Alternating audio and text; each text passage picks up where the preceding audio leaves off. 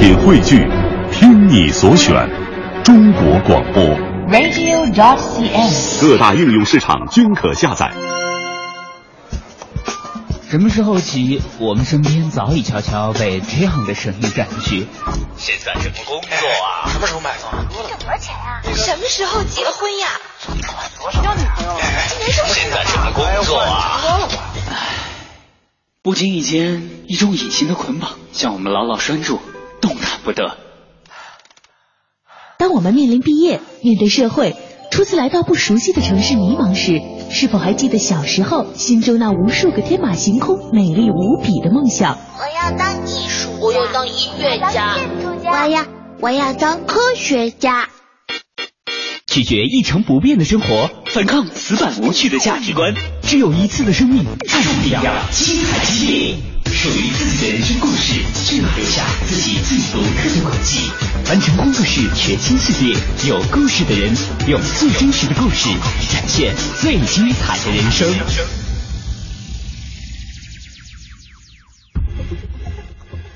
凡尘工作室全新人物访谈系列，有故事的人。节目主持人张明远，今日采访嘉宾，IBM 走出的潜水教练宁斌。宁斌，中国首批 BI 解决方案专家，曾任 IBM 商业智能解决方案专家，现任中国首家 SDI、TDI、EIDI 五星教练训练中心蓝星潜水中心训练官。在我们身边有这样一类有趣而又特别的人群，他们出身理工科，热爱高科技发明，喜欢挑战各种高难度游戏，同时对生活充满好奇。只不过由于缺乏人际交往中一些必要的常识，所以经常被抱怨缺少生活情趣。由于他们大多是男性，所以就有了一个属于他们的专属称谓——理工男。当然，这个名称绝对不仅仅代表着他们曾经所学的专业，更代表了这一类人性格的大体特征：拥有丰富的内心世界，但是却往往不善于与外界交流。而正是由于这种不善于交流的特点，让人们在很长一段时间内无法了解他们有趣的内心世界，反倒会认为他们木讷而无趣。直到随着美剧《生活大爆炸》的热播，人们发现了里面那些理工科出身而且拥有着高智商的主角们的生活竟然如此有趣。他们玩立体国际象棋，玩增加了 N 个难度级别的剪刀石头布，做各种莫名其妙的尝试。拥有着我们无法想象的奇妙生活，于是他们所代表的理工男这个群体才算就此扬眉吐气了起来，摘掉了缺乏生活情趣的帽子。毕竟人家不是没有情趣，只是有着不同的情绪罢了。只不过情商偏低和沟通能力偏差，似乎还依旧是两处理工男们的软肋，每每提到，无不黯然神伤，无力反抗。不过，就像任何一个精密的实验中都会出现让人意料之外的奇特变量一样，在理工男的这个圈子中，也会出现一些有趣的异类。他们用自己真实的人生轨迹，有力的反驳着之前那些既定的观念。套用一句时髦的广告词，就是拥有理工男的全部优势，又完美修复了理工男的一切缺陷。于是，他们有的成了热衷公益活动的商业精英。有的成为了众所周知的意见领袖，还有的索性开始在天马行空的创意行业施展自己的才能。总之，他们的故事不断超乎着你的想象。幸运的是，在我的生活中，不仅知道不少这样的故事，还恰好就认识这样一位。作为前 IBM 商业智能解决方案专家，他曾经是中国首批的 BI 解决方案专家，带领团队执行了无数重大项目。然而，正是这样一位技术行业的精英，在结束了世界五百强企业的工作，并且成功创业之后，现在的身份竟然成为了一名周游世界的潜水教练。显然，这个经历好玩的程度，已经不能简单的用“有趣”两个字来形容了。于是，我约上了宁冰来给我讲一讲他一路走来的故事，而我们的聊天就从对理工男这个群体的理解开始了。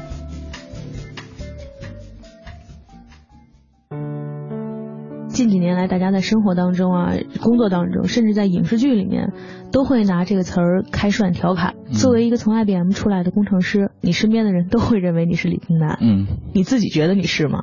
呃，这个东西就看怎么定义了。如果说从从事的职业或者说专业来说，嗯那肯定是我们是工科嘛。如果说从性格啊之类的，嗯可能也会有些不一样，用你的话来说，你从职业上是一个理工男的话，你会怎么形容你的性格？比较严谨，嗯比较有逻辑性，嗯，比较有计划、有步骤，嗯这样。现在好像一说起理工男，都和宅男啊什么的这种词会紧密的联系在一起啊，嗯甚至一说到可能你当时觉得自己是符合这个算是调侃的定义里的一个吗？并不算吧，我还挺活分的，并没有很宅。先说说这个成为理工男的这个过程哈、嗯当时毕业了以后，嗯进入了算挺好的公司、嗯 IBM，嗯工作啊，还有自己的这种状态都应该挺稳定的吧？嗯，挺稳定的。毕业了以后有想过说自己工作会这么顺利，并且找到一个算是这么好的一个机会吗？没有想过说会不会顺利，嗯因为从小就喜欢这个东西，这么多年来一直在学，一直在研究，也算是意料之中吧。嗯知道一定会从事相关的这些工作，嗯但是说进什么样的公司，这些其实之前没有太想过，嗯。也是挺好的一个机会。你当时生活进入这个工作岗位之后，觉得压力大吗？啊，挺大的，你的几乎全部脑力都被工作占据了，嗯呃，没有时间思考太多的东西，没有时间，几乎可以说没有太多时间有自己的生活，嗯。那么可能大部分时间都扑在工作上面，嗯，就是你们真正在做的时候，工作状态是一个什么样的状态呢？有点像在打仗，因为我们主要做的事情一一方面是售前，嗯。这种投标啊之类的，然后一方面是呃售后的维护，到需要维护或者说需要我们去维护的时候，基本都是大事儿，更多的时候真的是感觉像在打仗一样。嗯，那当时这种很快节奏的生活过程当中，听起来其实挺像连续剧的，就是在一个很收入很高，然后圈子也挺好的，嗯然后职位呢也挺不错的一个环境里面，然后每天又是快节奏的一种生活。嗯，当时觉得你会把那段时间现在回想起来是觉得有挑战性呢，还是压力大呢？呃，应该说挺有挑战的，挑战性挺强的。嗯嗯，做的事情，包括说接触的人，任何一件事情你是不可以搞砸的。嗯没有一件事情说是可成可不成，必须要把它做好的。比如有一次，呃，有一个银行他们的那个呃信用卡的嗯账单嗯有问题，我们从北京紧急的飞过去解决。哦，那个真的就是下了飞机直接打车到客户那儿，嗯酒店都没有时间找，然后差不多两天一夜嗯把问题解决，然后账单发出去。嗯那个时候挑战性很强。嗯，在那两天一夜里面，嗯其实是处在大家所有人都查不了账单的一个状态。对，所有的账单都没有出来。嗯嗯，正常流程的话，应该是这边账单出来，那么是同时可以在网上查阅，还有一些打印出来的邮寄给你。嗯呃，我不知道有没有人知道，但是那一次，所有人的账单差不多晚了两天的时间才到。这么听起来，其实你们这个工作好像也不那么枯燥，还挺有意思的。尤其是还能成为这种好像那种隐形的幕后英雄，当时是不是也觉得挺开心的？嗯，是挺挺好玩的一件事情。可能你走在大街上面，没有人知道很多东西是出自你的手。嗯我们日常用的一些软件也好，我们日常用的一些系统、网站，可能背后是我们设计的，挺有意思的。有点像是隐形的超级英雄联盟哈。对，有一点。对，我觉得好像嗯这个是很多技术男嗯能够说说服自己继续留在自己岗位上的一个原因哈，就是某一个你新喜欢的什么界面，嗯或者某一个你喜欢的系统是你们做的，然后这就有一种特别大的成就感。对，这个成就感真的非常强。当你想象全国几千万甚至于几亿的用户在用你的系统的时候，是一个挺挺不一样的东西。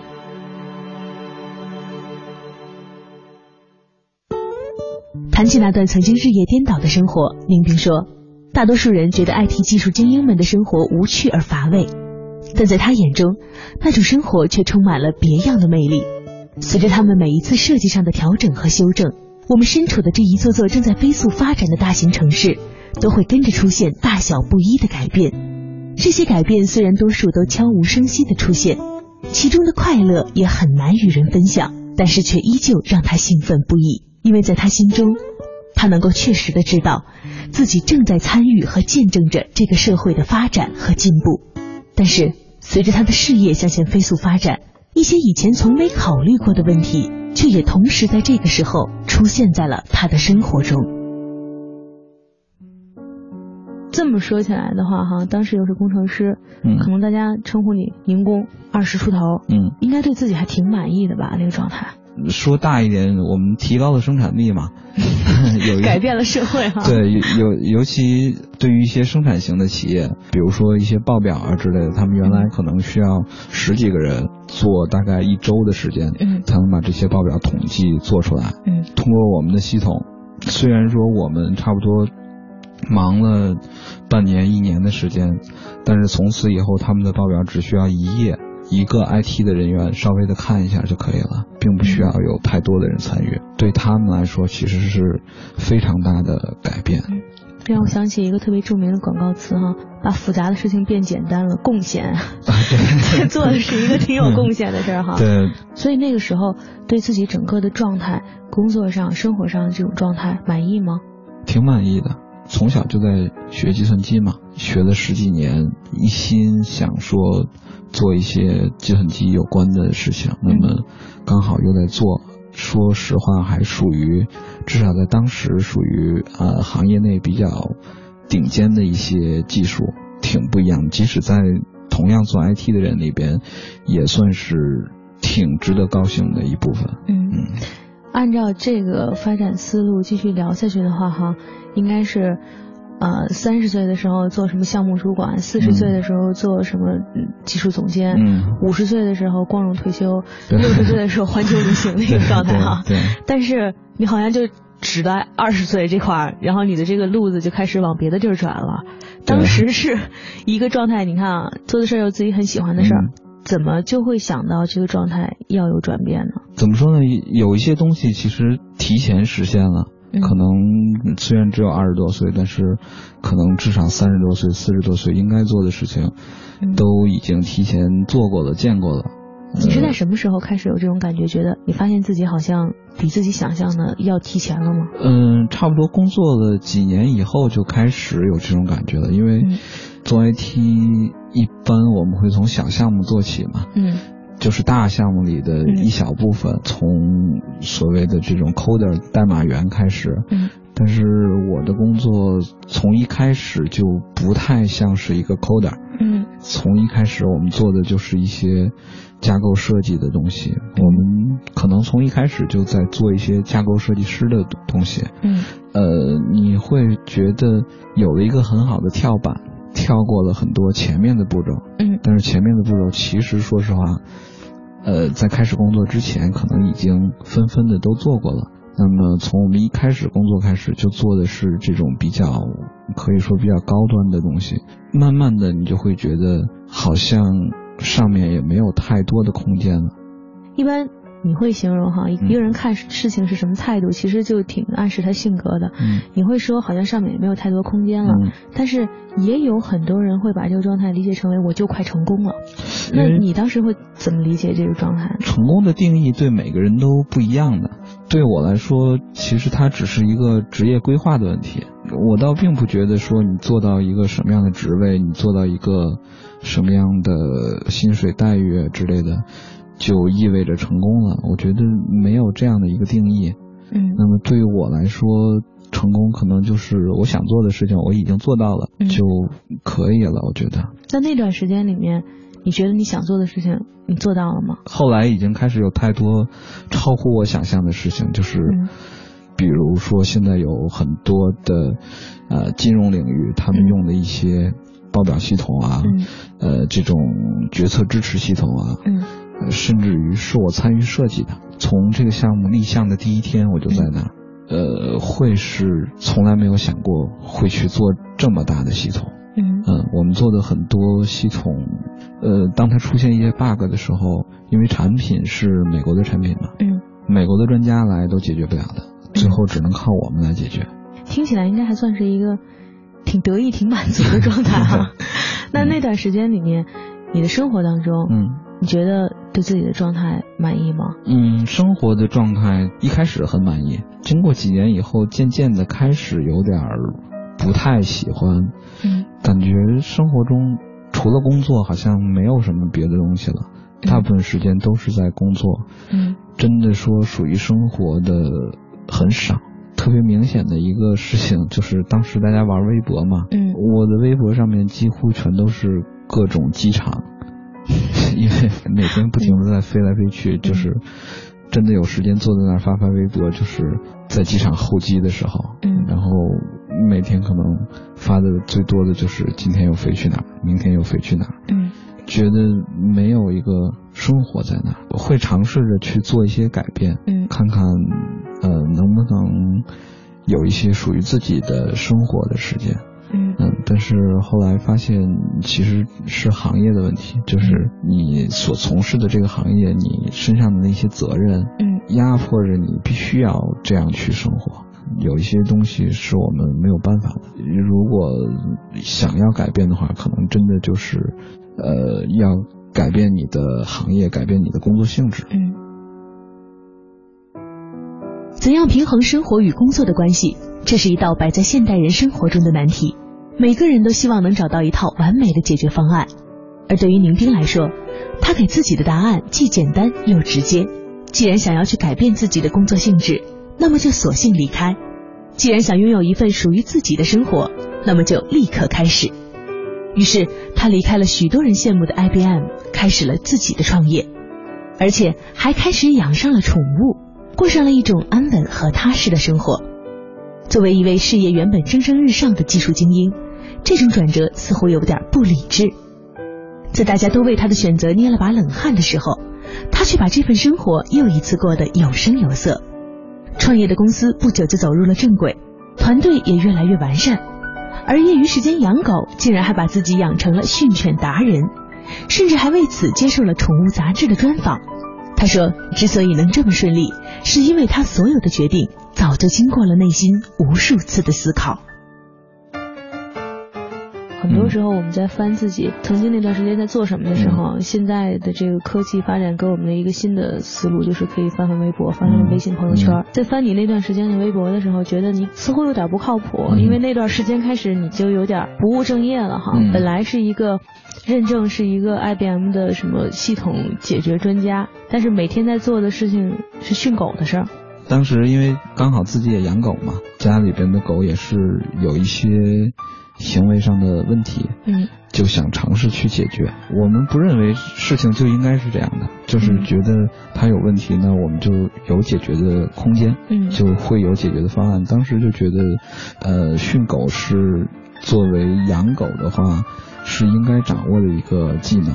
我是觉得把狗交给别人去训这件事本身不是很靠谱，所以就干脆自己学来训。说起来呢，这么说起来好像是一个挺顺理成章的事儿，嗯。但是事实上呢，你做的还挺这个，不管是在你这个从事的行业上的差距啊，嗯。还是说你事后真正做的事儿，包括为了能够让你们家的宠物生活的更好，嗯。甚至还嗯全家搬家。嗯，这件事儿都做的挺出乎意料的，嗯好像甚至还因为这个可能产生了很大的这种让大家想法上的这种意外啊，嗯还曾经有宠物的杂志采访过你。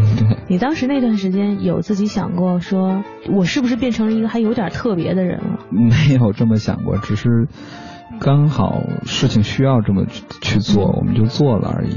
嗯说到宠物这个，其实还有一个挺妙的事情，在大学还没毕业的时候，我还曾经去找过训犬的工作。嗯那个大连的那个导盲犬基地，嗯我曾经给他们投过简历，当然理所当然的被拒了。对我来说，很多事情它不是一时脑热，可能看起来不靠谱的一件事情，但是对我来说，可能脑子里可能已经不靠谱很久了。我已经酝酿很久了，然后期间可能会多多少少做过一些准备，嗯所以也没有那么不靠谱。嗯，但是怎么想到的说我要出来创业呢？呃，一个是刚好有一个有这么一个机会，几个朋友大家说看要不要一起创业，嗯，那么同时好多事儿都毁在小伙伴们一拍即合上哈。再一个，对我自己来说，我也是想去尝试一些不同的东西。嗯，毕竟当前这条路，基本上明年怎样，后年怎样，甚至未来五年、十年，你是看得到的。可是你是一个嗯程序员哎，你的工作或者说你的性格嗯就应该是特别按部就班啊。这个其实有点是外界的一个误解吧。你会看到那些真的做的成功的，并不是那些按部就班的人啊。往往我们需要一些创造力，需要一些想象力。靠按部就班可能是很难完成的，但是嗯按部就班是你需要的一个特质。嗯，但是在这个基础之上，一定要有一些创造力才行。你当时脑子里面的这个给你描绘出来的这个嗯创造性或者想象力哈，嗯你想象出来的会是一个什么状态？我会觉得挺好玩的一件事情，就是开始自己打理一家公司。以前是别人给你一些任务，嗯现在是你自己来找一些麻烦，找一些任务，嗯可能会挺不一样的，挺好玩的，应该。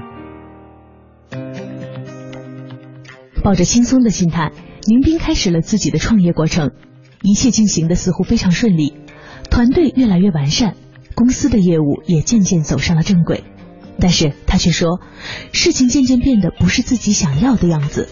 原本想要离开一种按部就班的生活，现在却发现把自己更结实的捆绑在了一种状态中。于是他又一次做了一件让身边人吃惊的决定，裸辞离开了自己参与创立的公司，并且在一段时间的考虑和准备后，最终成为了一名潜水教练。忘记时间，忘记忧伤，忘记生命的无常。您正在收听的是凡尘工作室全新人物访谈系列《有故事的人》，精彩稍后继续。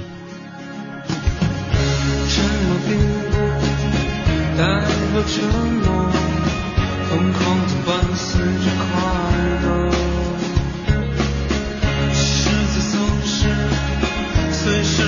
陌生，就像我们的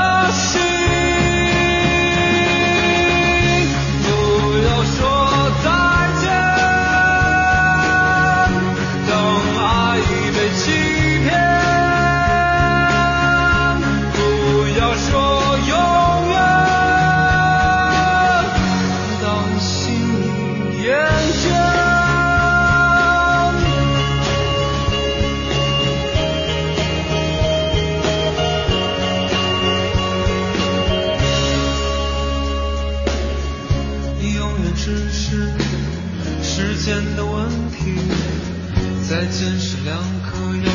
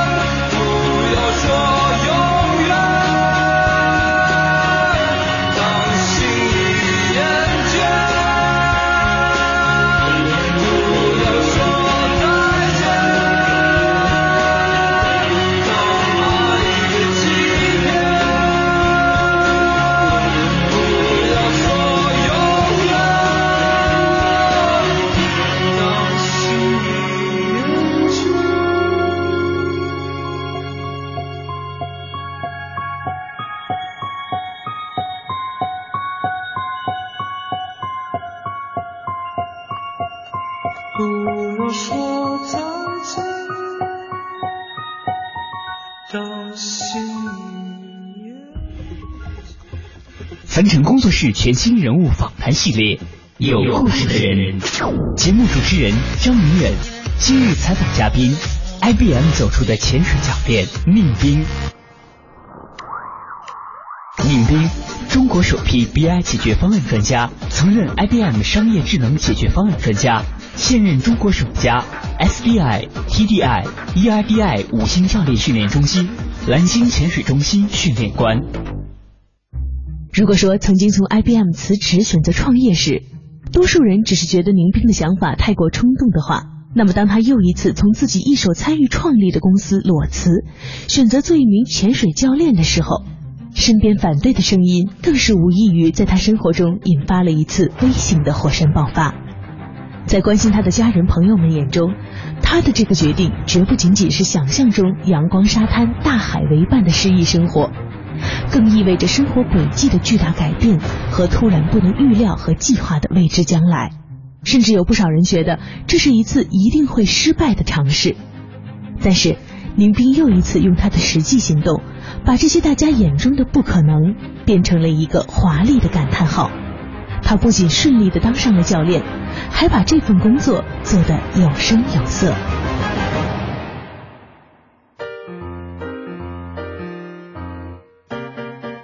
是在那个时候接触到潜水的吗？对因为一个什么样的机会说觉得开始对这件事情感兴趣了呢？因为刚好去呃马来西亚玩嘛，本身又呃以前曾经做过游泳运动员，嗯嗯就挺好奇的，想去玩一下，就干脆找了教练学习了一下，嗯，算是第一次接触。在国内嗯潜水发展的也挺快的哈。嗯很多人都挺向往的，就是那种去海边度假、嗯看着大海这种生活，特别能理解。但是真的像你一样回来以后一说把自己工作一下辞了，嗯专职做这个的人，嗯直到现在，嗯其实都还挺少的。更何况你在几年前就开始做这件事儿了。那当时有觉得自己做的是一个挺任性的事儿吗？这个可能在别人看来是任性吧，嗯但是对我来说也不算，因为决定开始做之前还是想了很多的，嗯包括也做了很多的计划和准备。我觉得，呃，任何一个行业，它是你是有办法把它做成的，只不过我决定去做而已。你是在用一个特别理性逻辑的方法胡闹，嗯。你说我那种胡闹，尤其是你看这个这个状态啊，二十多岁进了 IBM，、然后呢嗯。从 IBM 出来，二十多岁创业，好像呢是有点任性，还能理解。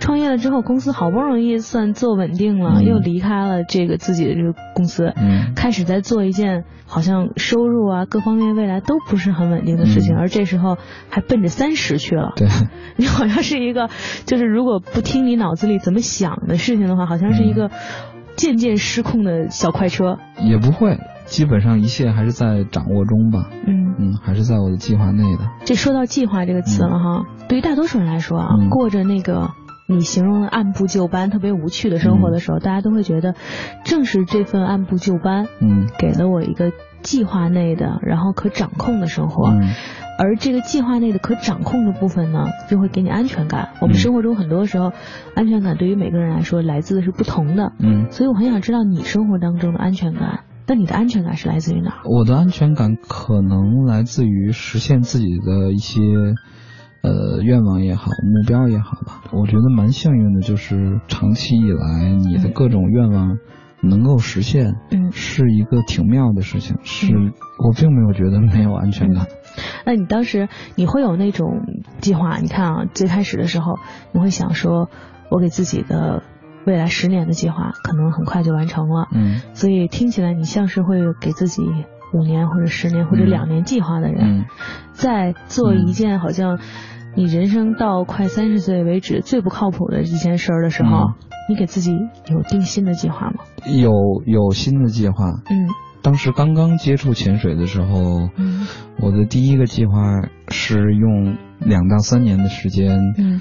能够说怎么说走上专业化道路，就是开始以潜水为工作了。嗯这个计划已经实现了。嗯那么我们后面的计划可能就是用三到五年的时间打造一个自己的教练团队。嗯。啊，我们用这一个教练团队可以去做很多事情。说到这个做潜水教练哈，嗯在真的你去学潜水的时候哈，阳光、沙滩、嗯海浪，特别像是任贤齐的那个夏日么么茶那种场景哈。嗯我想先问问你在当时你心里面你觉得潜水教练嗯。应该是一群什么样的人？呃，当时感觉潜水教练超帅的，在岸上教你很多东西，嗯他们的知识也好，嗯他们的阅历也好，嗯是你无法想象的。嗯当到了水下的时候，那简直就是超人，就是嗯他们可以做任何你想象不到的事情，嗯而且当你有任何危险的时候，你的教练总会出现在你身边，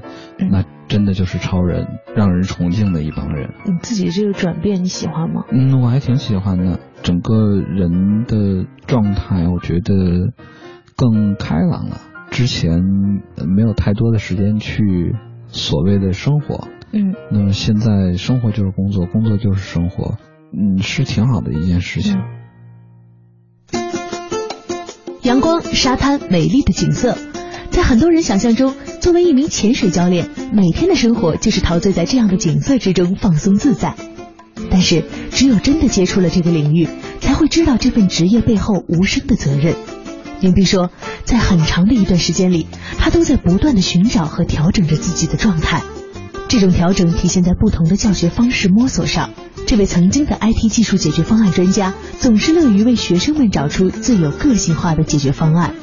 然而，在面对行业中许多貌似既定的规则时，却不会轻易的妥协和放弃。他说：“因为做人应该要有自己的坚持。”这么听起来哈，是特别美好的一件事。阳光、沙滩、海浪，然后把大家每年算计来算计去的那十几天或者十几天假期，变成你每天的生活，嗯。好像是一个大家特别梦寐以求的事儿。嗯。但是真正的把这种理想的状态嗯。变成了生活，生活变成你的工作，嗯。工作变成你的生活之后，嗯。对大多数人来说会有一个噩梦的状态。你喜欢的事儿真正变成你的生活了，嗯。每天都在做这个，嗯而且呢，大家可能想象的是潜水教练是一个特别好的一个生活状态，嗯但事实，嗯真的做了这行之后，嗯可能会发现，不管是工作竞争的压力，还是生活压力，都很大。嗯你面对这个压力或者说这种落差的时候，你是怎么平衡自己的？嗯，这个倒确实是，呃，有一些东西是之前靠你的想象无法想象到的。当你真的去接触这个行业的时候，嗯嗯，你身上的责任啊，很多时候是和人命相关的。这个的话，就无形中让你产生很大的压力。嗯，没有办法，你既然选择这个行业，那只能去适应它。大多数人在想到你做潜水教练这段的时候啊，可能都觉得是那个阳光海浪那个玩的过程吸引了你，但真正做起教练这份很正经的工作的时候哈、嗯会觉得自己挺理想主义的吗？之前确实没有想到过这些问题，嗯但是也算不上理想主义吧。只不过是毕竟。当你站在门外的时候，你对这个行业的了解是有限的。真的去做的时候，反正对我来说，我觉得经过一段时间适应以后，别人看起来不那么美好的事情，可能我也会挺享受的。嗯嗯，比如说这种啊与人交流啊，嗯，比如说。你身上的这些责任，嗯，怎么说？潜水教练两大责任嘛。虽然，嗯，大家说起来的时候会就是什么发展潜水行业这些比较大的，但是对我来说其实就是两大责任。一个就是说，你要去教会别人。说到底，潜水是一个玩的东西。那么我们通过训练，通过这种教课，让别人具备一定的技能，嗯，让他们可以在这个。玩的时候，不至于把命丢了。嗯，如果可以的话，让他们玩的更好、更开心。嗯啊，另外呢，一部分责任就属于说的高尚一点，我们有的时候在救人，因为嗯，每个行业都有他的呃一些靠谱的人和不靠谱的人。嗯，那么如果你不小心遇到了一个不那么靠谱的潜水教练的话，可能。是一件蛮危险的事情，因为毕竟还是一个风险挺高的运动。嗯，那么如果可以的话，我们尽可能的通过我们的一些免费的课程啊，通过一些啊平时大家的聚会啊、聊天呀，嗯，我们尽可能的再救一些人回来，嗯，让他帮他把那些你应该掌握的东西。补回来。嗯，在你说的这个过程里面，特别像是一个理工男思索问题的方式哈，就是不管问题要多久来完成，尤其你在做一件事儿的时候，首先要想到什么什么事情或者说什么态度是对的那个态度，是对的那个状态。那之后呢，按照这个对的状态呢，可能会比别人走得慢一点，嗯，但是呢，一直是挺坚持的，用你的方式去做这件事儿。对，因为啊，每个人做事有自己的方式嘛。嗯。每个人会形成一个自己的一个套路，就是我认为事情这样是对的。嗯，既然是对的，就坚持去做就好了。嗯，在这个不断的想挑战身边的这个固有的看法，或者说固有的观点的时候，你觉得自己是一个不断的想挑战或者不断的想改变的这么一个人吗？其实有的时候未必是你要去挑战什么，或者说你要去改变什么，而是说。通过观察也好，思考也好，呃，我认为这件事情应该这么做。有一些人不这么做，或者说有甚至有一些过来人，他告诉你啊，不需要这么做了。嗯，我会觉得说，也许对他们来说是一个挑战，或者说改变。嗯，但是对于我自己来说，我觉得事情本来就应该这样，只是我们我们只是把该做的事情做了而已。并没有做太多多余的东西，应该不算是太多的改变吧。所以在你的评价体系里哈，你自己评价自己是不是也不算是一个折腾的人啊？按照你的这个评价，你好像在做的是应该做的事儿。对我并没有觉得有太多的折腾，虽然说前后经历的几个行业跨度还挺大的，嗯，但是。在你决定走进这个行业的时候，首先是认为自己具备了这样的能力。嗯，有很多东西其实是相通的。嗯，呃，我是觉得一个人如果成功的话，不应该只在某一个行业成功。啊，一个成功的人应该各种行业都可以做的，因为很多东西确实是各方面是通的。所以你希望能够成为那个能做不同的有意思的事情的人。对我，嗯，如果说一件事情我觉得挺有意思，我愿意去尝试的话，嗯，呃，我能够把它做成，嗯，是挺好玩的一件事情。采访完宁斌，我问他二零一五年有什么计划，这时的他完全表现出了一个理工男应有的逻辑缜密的特质，给我列出了一份安排的密密麻麻的计划表。按照这份计划，他今年又会度过马不停蹄的一年。进修、培训、给学生上课、组织国内外活动，但是他说，现在的这种忙碌和以前完全不同。他改变社会的方式不再是通过一行一行隐藏的代码，而是真实的改变身边越来越多人的生活。他说，今年他最大的愿望就是能在北京办教练班，为以后的发展培养出一批优秀的力量。我没有问他所说的优秀该怎样定义。因为从他的笑容中，我已经知道了这份优秀其实十分简单。坚持所坚持的，认真该认真的，让每次尝试都充满乐趣，让事情回归它原本应该的样子。感谢您收听今天的节目，欢迎您明天同一时间继续收听凡尘工作室更多精彩内容。